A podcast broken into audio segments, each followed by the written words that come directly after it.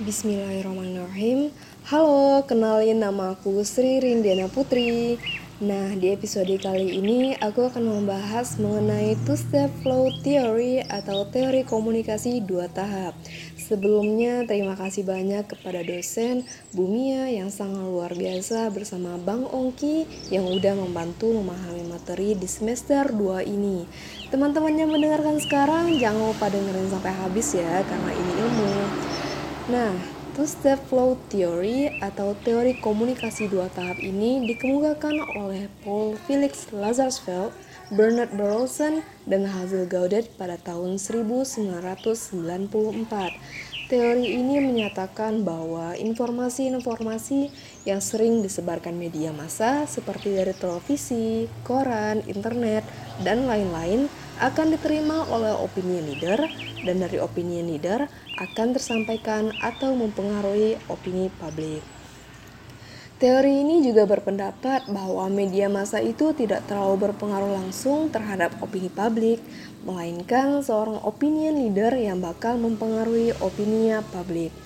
Publik sasarannya opinion leader adalah orang-orang yang ada dalam komunitasnya opinion leader, apalagi orang yang tidak mendengarkan berita atau yang tidak memiliki akses untuk menerima informasi dari media massa. Jadi, mengapa sih dikatakan teori komunikasi dua tahap? Karena pesan yang disampaikan itu memang akan melalui dua tahap, Tahap pertama itu dari komunikator kepada opinion leader dan tahap kedua yaitu dari opinion leader kepada publik atau para pengikut opinion leader ini. Lanjut, pasti kalian bertanya-tanya nih, siapa sih opinion leader ini? Jadi, opinion leader itu adalah seorang pemuka pendapat atau orang yang berpengaruh dalam suatu komunitas untuk membentuk dan mempengaruhi opini publik. Contohnya seperti pemuka agama, kiai-kiai atau para ustadz, ketua suku, RT RW, orang yang selalu ditanyai dan diharapkan pendapatnya. Tapi nggak selamanya orang yang memiliki jabatan tinggi menjadi opinion leader ya. Bisa seorang akademisi, dan kita pun, aku dan kalian bisa menjadi opinion leader dalam komunitas kita masing-masing. Misalnya dalam keluarga. Nah, pasti kalian udah ngerti nih. Supaya lebih mengerti lagi, langsung saja beralih ke contoh kasus ya. Contoh kasus yang aku ambil itu berkaitan dengan kondisi saat ini. Ya, betul sekali nih mengenai COVID-19. Ingat ya, stay at home. Lanjut, kalian warga plus 62 pasti tahu MUI bukan? Majelis Ulama Indonesia. Jadi contoh kasusnya itu adalah MUI yang mengeluarkan fatwa dilarangnya sholat lima waktu dan terawih berjamaah di masjid saat masa pandemik. Jadi kaitannya secara sederhana seperti ini.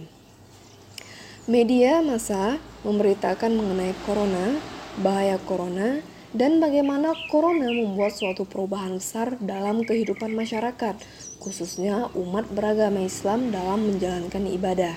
Pemerintah pun meminta fatwa kepada Majelis Ulama Indonesia.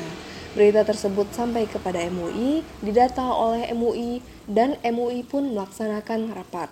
Dan hasil dari rapat itu berupa fatwa, dan fatwa itu pun segera dipublikasikan kepada publik untuk mempengaruhi dan membentuk opini publik. Jadi MUI di sini sebagai opinion leader ya, karena kita tahu bahwa bagaimana MUI ini sangat berpengaruh terhadap masyarakat Islam serta sering ditanyai dan dimintai fatwa untuk membentuk dan mempengaruhi opini publik. Lalu mungkin ada pertanyaan nih yang muncul di benak kalian. Memangnya MUI itu dapat berita dari media massa dulu baru rapat?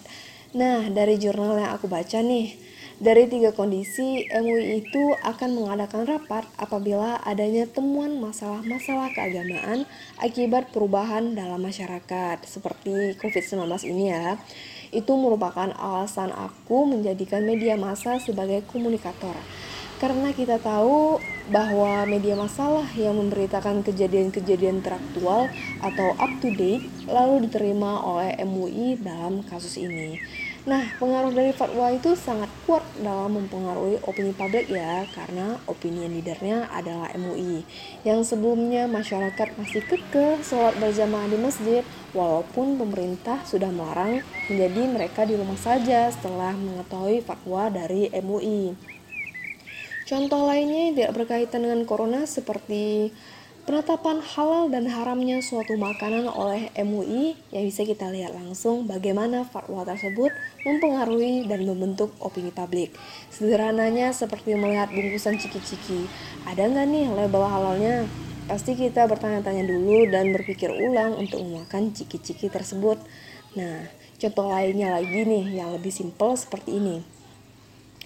Kamu adalah opinion leader dalam keluarga kamu. Kamu sedang menonton televisi yang menayangkan bagaimana cuci tangan yang benar di masa pandemik saat ini. Kamu memahami informasi tersebut dan memutuskan bahwa apa yang ditayangkan di televisi merupakan cara cuci tangan yang benar dan harus diterapkan dalam masa pandemik.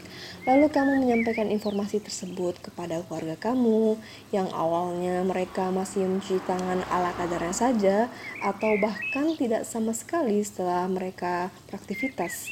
Mereka pun setuju dan mengikuti informasi yang kamu sampaikan karena kamu adalah opinion leader dalam keluarga atau orang yang berpengaruh dalam keluarga ya.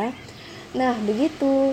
Jadi aku rasa sampai di sana kalian pasti udah ngerti karena aku juga ngerti banget sama teori ini.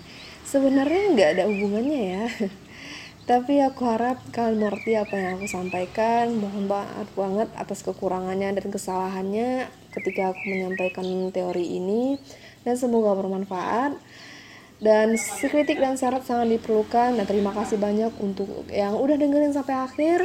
You are the real MVP. Assalamualaikum warahmatullahi wabarakatuh.